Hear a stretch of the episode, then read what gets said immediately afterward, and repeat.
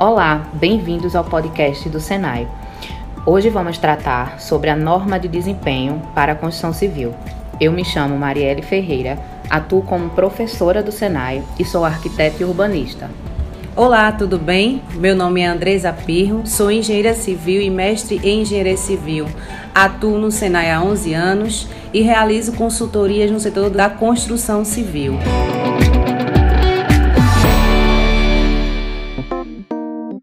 Andresa, conhecendo o mercado atual, sabemos que a maioria dos clientes adquirem produtos como construções habitacionais e eles estão cada vez mais exigentes. É, dessa forma, o que é que essa norma fala, né, para atender essa necessidade desses consumidores? Isso, Marielle. A norma de desempenho ela foi publicada em fevereiro de 2013, mas passou a ser exigida pelas construtoras, incorporadoras e projetistas cinco meses após para uma adequação. Então, a partir do dia 19 de julho de 2013, todo projeto protocolado nos órgãos competentes precisam atender a esses requisitos normativos. E que requisitos são esses? A norma ela traz 13 grandes requisitos que olha o cliente, olha o usuário. Qual é o conforto, qual é a necessidade desse meu cliente para o uso de uma habitação. A norma de desempenho ela é direcionada apenas a edificações habitacionais, não a edificações mistas e nem comerciais. Habitacionais, desde uma casa térrea até edifício de múltiplos pavimentos. O objetivo dessa norma é trazer a obrigatoriedade das construtoras e incorporadoras a construir cada vez mais as edificações com uma exigência mínima de padrão de qualidade. Tanto, ela, tanto é que ela traz três níveis de desempenho. É o desempenho mínimo, que é o obrigatório, o intermediário e o superior. O obrigatório tem que ser atendido, ou seja, todos os requisitos e critérios que a norma de desempenho traz para o desempenho acústico do ambiente, para dormitórios, para o desempenho térmico também desse ambiente, para o desempenho lumínico e assim sucessivamente, é voltado para o conforto do usuário e para a sua segurança quanto ao uso daquela edificação, desde o momento que ele habita até o momento que ele vai realizar as suas manutenções que são obrigatórias, que é uma das responsabilidades que nós vamos falar mais à frente do usuário. Então, é, essas responsabilidades não é somente desse incorporador, desse construtor, desse projetista, mas também do fornecedor de materiais e sistemas e do usuário. A norma de desempenho ela não fala qual é o material que eu tenho que utilizar naquele empreendimento, se é vidro, se é plástico, se é madeira, não. Muito menos qual é o sistema construtivo.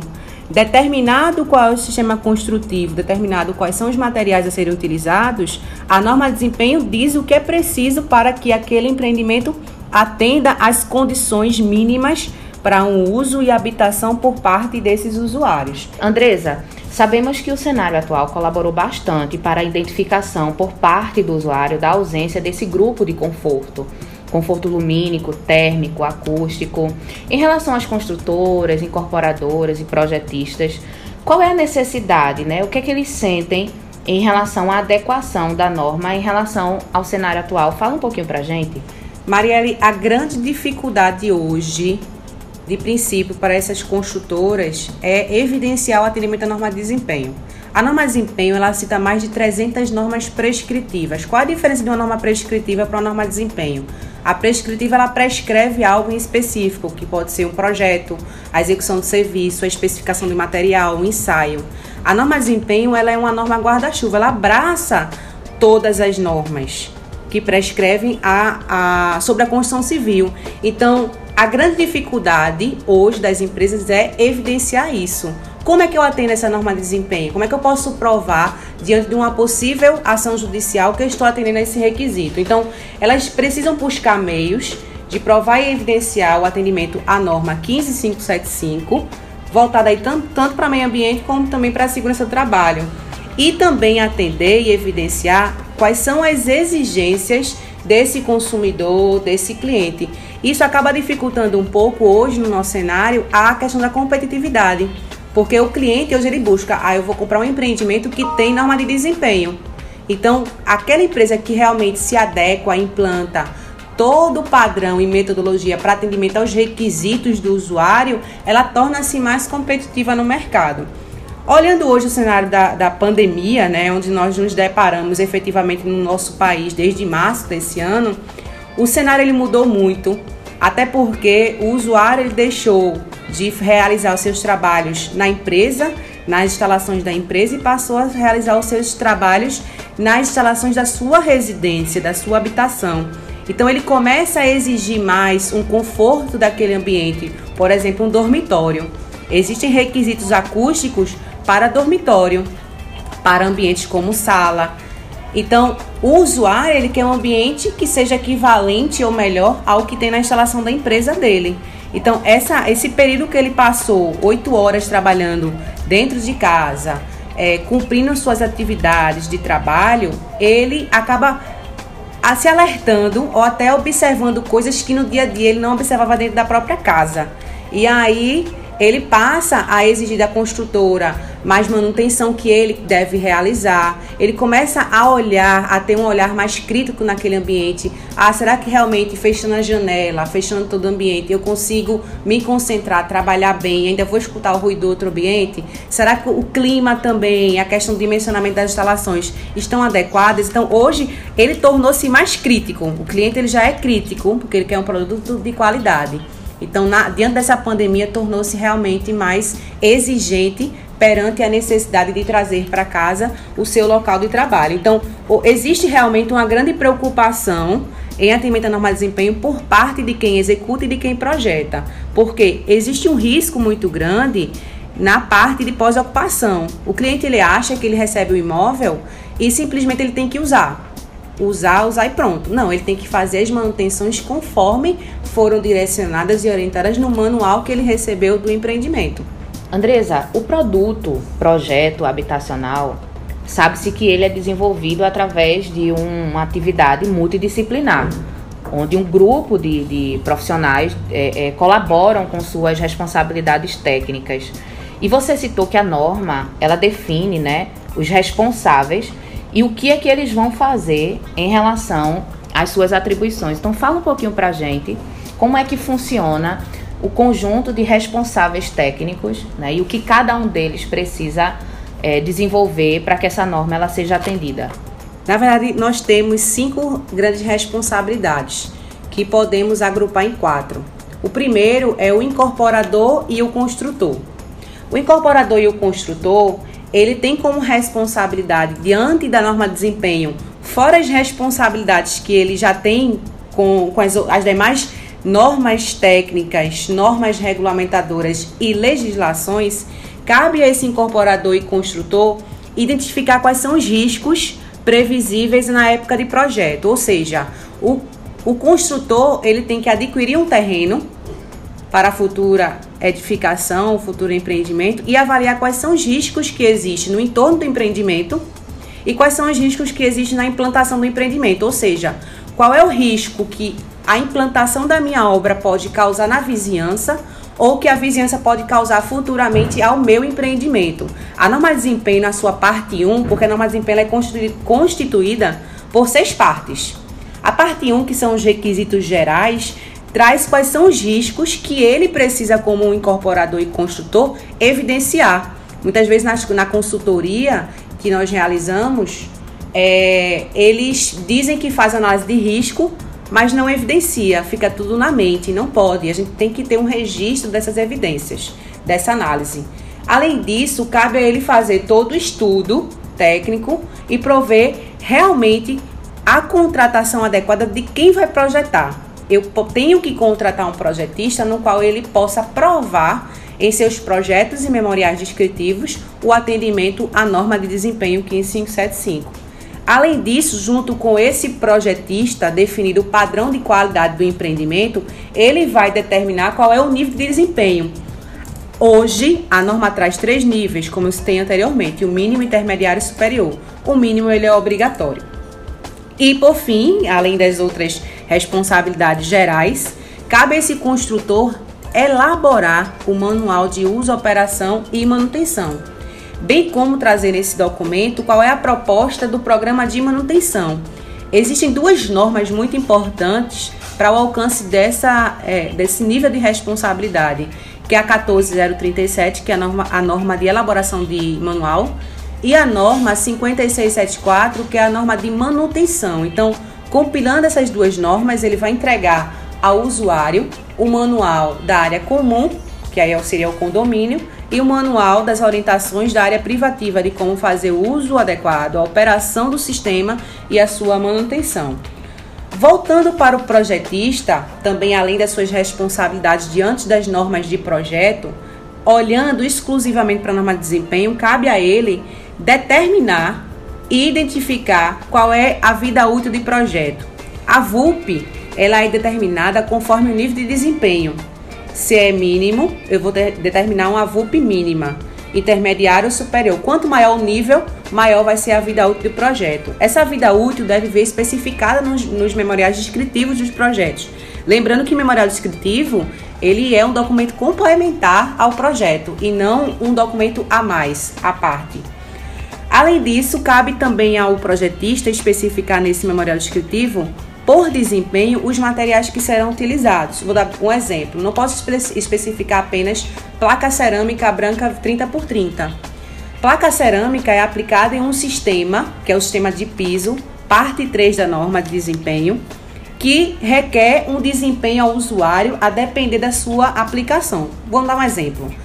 Se você aplica um sistema de piso em uma área molhada, onde existe um risco de escorregamento, a condição de desempenho daquele piso é diferente da aplicação de um piso numa área seca, onde não tem o risco de escorregamento. Então, essa, esse olhar também do desempenho da norma, o projetista tem que trazer para seu memorial descritivo. Onde é que ele pega isso, essas informações? Com o próprio fornecedor, que é o próximo personagem que a gente tem que falar e destacar na norma de desempenho. O fornecedor ele também é responsável por atender essa norma. Vamos só ter cuidado que o fornecedor de materiais sistema, ele precisa atender a norma dele. Se eu forneço um, um tijolo, forneço um bloco para o setor da construção civil, eu tenho que atender ao menos a norma daquele meu produto. Feito isso, é um grande passo para atendimento à norma de desempenho. Então, cabe a ele, o fornecedor, colocar no mercado aquele produto que ele consiga comprovar através de relatórios de ensaio o atendimento à norma, de, à norma de prescritiva do produto. E posteriormente a gente consegue atender a norma de desempenho. O último personagem aí é o usuário, é o cliente. Então, o usuário de uma edificação habitacional, seja ele proprietário ou não, por exemplo, inquilino, cabe a ele utilizar corretamente a edificação e os sistemas construtivos, onde não realizando sem prévia autorização da construtora, né, ou poder público, é, qualquer modificação no projeto original, porque feito isso ele perde as garantias. Então, o uso da edificação correta, conforme está no manual, as devidas manutenções que ele precisa fazer naquela periodicidade e, e, com aquele responsável técnico, cabe aí ao usuário e ao condomínio fazer. Então, essa, esses personagens, observe que muitas vezes a construtora fica com muito receio. Poxa, a norma de desempenho só cabe a mim atender, ou até mesmo aos projetistas. Tem muito projetista que fica até com receio. Não, só eu tenho que atender a norma de desempenho. Não tem esses grandes cinco personagens que precisam atender as suas partes. Andresa, agora chegou o momento de falarmos sobre os benefícios da implantação da NBR 15575. Eu percebi na sua fala que é possível obter diversos benefícios através da implantação da norma, como comparação do nível de desempenho entre um produto e outro, a utilização de sistema de métodos de inovação, a entrega de um produto com qualidade construtiva e, consequentemente, a satisfação do cliente. Então, Andresa, baseado em tudo que você vivenciou em consultoria, quais as mudanças observadas após a implantação da norma? Maria Lee, várias empresas foram atendidas nesses últimos anos de consultoria empresas construtoras, empresas de projeto, empresas também fornecedoras. Por exemplo, nós tivemos um cliente fornecedor de argamassa que procurou o Senai para atendimento e orientação da norma de desempenho. Diversas mudanças foram destacadas, nós podemos resumir aqui algumas, dentre elas uma equipe específica de projeto. Por exemplo, não é preciso contratar mais gente para ter um controle de projetos na construtora, muito menos na empresa de projetos. Basta ter alguém que coordene toda a compatibilização de projeto na empresa. Por quê? A gente sabe que um empreendimento, um edifício, ele trabalha com uma gama muito grande de projetos desde arquitetura, instalações, estruturas, e hoje a norma de desempenho traz muita exigência em relação a projetos complementares, como fachada, alvenaria racionalizada, impermeabilização para atender o requisito de estanqueidade. O que, é que acontece? Muitas vezes não tinha dentro da empresa uma pessoa que coordenasse toda a compatibilização desses projetos e muitas vezes a comunicação entre os projetistas. Fora que durante a consultoria nós entregamos também modelos de contrato de projeto. Porque antigamente um, um, o pessoal contratava por preço. Não, a gente tem que contratar hoje um projetista por técnica. O que é que ele pode me entregar para que eu possa comprovar o atendimento à norma de desempenho? Até porque é responsabilidade dele. Então, uma grande mudança foi na parte de projetos, onde é importante destacar que 90% da norma de desempenho se faz por meio de projetos. Outro destaque importante, outra mudança foi em relação a ensaios, onde antes as empresas faziam apenas ensaio de corpo de prova de concreto, aquele de obra, onde chega um caminhão betoneiro e você molda X corpos de provas. Não.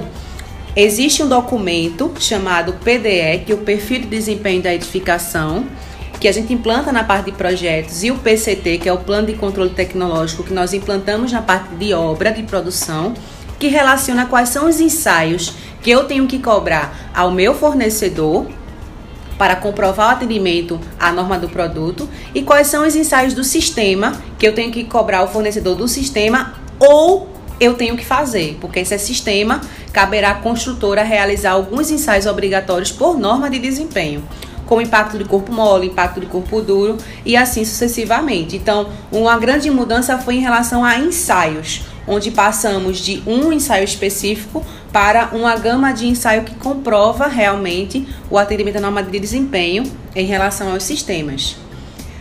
As construtoras antigamente não faziam análise de risco. A análise de risco que eu falo é em relação ao entorno e plantação.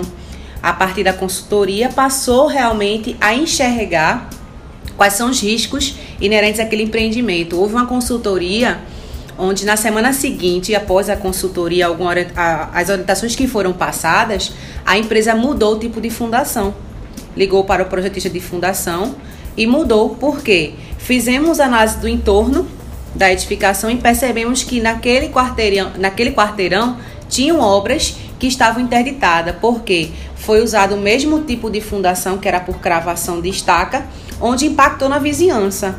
Se essa empresa tivesse executado essa mesma obra com esse mesmo tempo de fundação, ela teria esse mesmo problema. Então, nós conseguimos, nessa análise de risco, prever com ação preventiva um risco futuro de mudança de fundação e também evitar o custo também, né? O investimento que teria sido feito com locação de equipamentos, contratação de equipe. Outro critério, outra mudança também que podemos destacar foi nessa forma de contratação também, não só de projetistas, mas também de fornecedores. Como é que eu devo qualificar o meu fornecedor de material? Não é apenas pelo preço, mas pela capacidade técnica que ele pode me entregar, que ele pode fornecer. Outro destaque importante foi o próprio manual, como foi falado anteriormente. 90% das empresas não tinham é, um manual adequado, ou não tinham manual, ou não era adequado as normas de elaboração e de manutenção de, de, de sistema de manual. Antes não atendia a 15575, a 14037 e a 5674. Com a consultoria passou a atender. Houve uma adequação porque nós entregamos ferramentas que vão ser utilizadas até após a consultoria pela empresa. Além disso, o, o, o ponto final é a evidência. Então, Documentos que podem evidenciar o atendimento e que vão evidenciar o atendimento à norma de desempenho antes não haviam. Ah, eu atendo a norma de desempenho. Prove. Não tinha uma evidência, não tinha um documento que provasse o atendimento a cada requisito e com a consultoria passou a ter checklist, plano de controle tecnológico, perfil de desempenho da edificação, todo esse controle de contrato. Então é uma mudança impactante na empresa, desde a parte de incorporação até o pós-obra. Quando eu trabalho com o cliente, como você falou, um dos benefícios é a satisfação do meu cliente. Então eu tenho que trabalhar desde o princípio visando essa satisfação. Realmente, Andresa, muito importante todos os pontos de benefício que você abordou para a gente em relação à norma de desempenho. Andresa, como o Senai Pernambuco pode contribuir para o atendimento à norma no setor da construção civil? O Senai Pernambuco auxilia o empresário da construção civil na orientação através de consultoria técnica, com o objetivo de capacitar toda a equipe envolvida e adequar os processos produtivos e administrativos de empresas incorporadoras, construtoras, empresas de projetos, bem como fornecedores de sistemas e materiais, com foco no atendimento ao requisito da norma de desempenho, que é a 15575. A nossa consultoria para empresas construtoras abrange uma carga horária de 72 horas, para empresa de projetos 60 horas e para empresas de fornecedores de materiais e sistemas depende da demanda que a empresa necessita, ou seja, da quantidade de produtos que serão adequados a essas exigências da norma de desempenho. Dessa forma, nós realizamos seminários de nivelamento de conhecimento da norma de desempenho, onde, em seguida, passamos a adequação de cada processo Cada empresa precisa ter um personagem-chave onde vai disseminar todo o conhecimento da norma após a consultoria, mas o conhecimento vai ser implantado em cada setor da empresa, em cada processo. Nossos treinamentos, nossas orientações, elas podem acontecer tanto presencialmente como de forma EAD, onde podemos formar grupos de empresa, geralmente realizamos grupos de empresa, com um único seminário e depois a consultoria em loco. Andresa, muito obrigada pelas informações disponibilizadas sobre a NBR 15575. Mariela, é um prazer poder disseminar o meu conhecimento, fazer essa troca, principalmente com uma arquiteta tão renomeada no mercado, que atende a norma de desempenho juntamente comigo no Senai. A você, ouvinte, Fique ligado. Em breve, novos podcasts com informações técnicas para a indústria.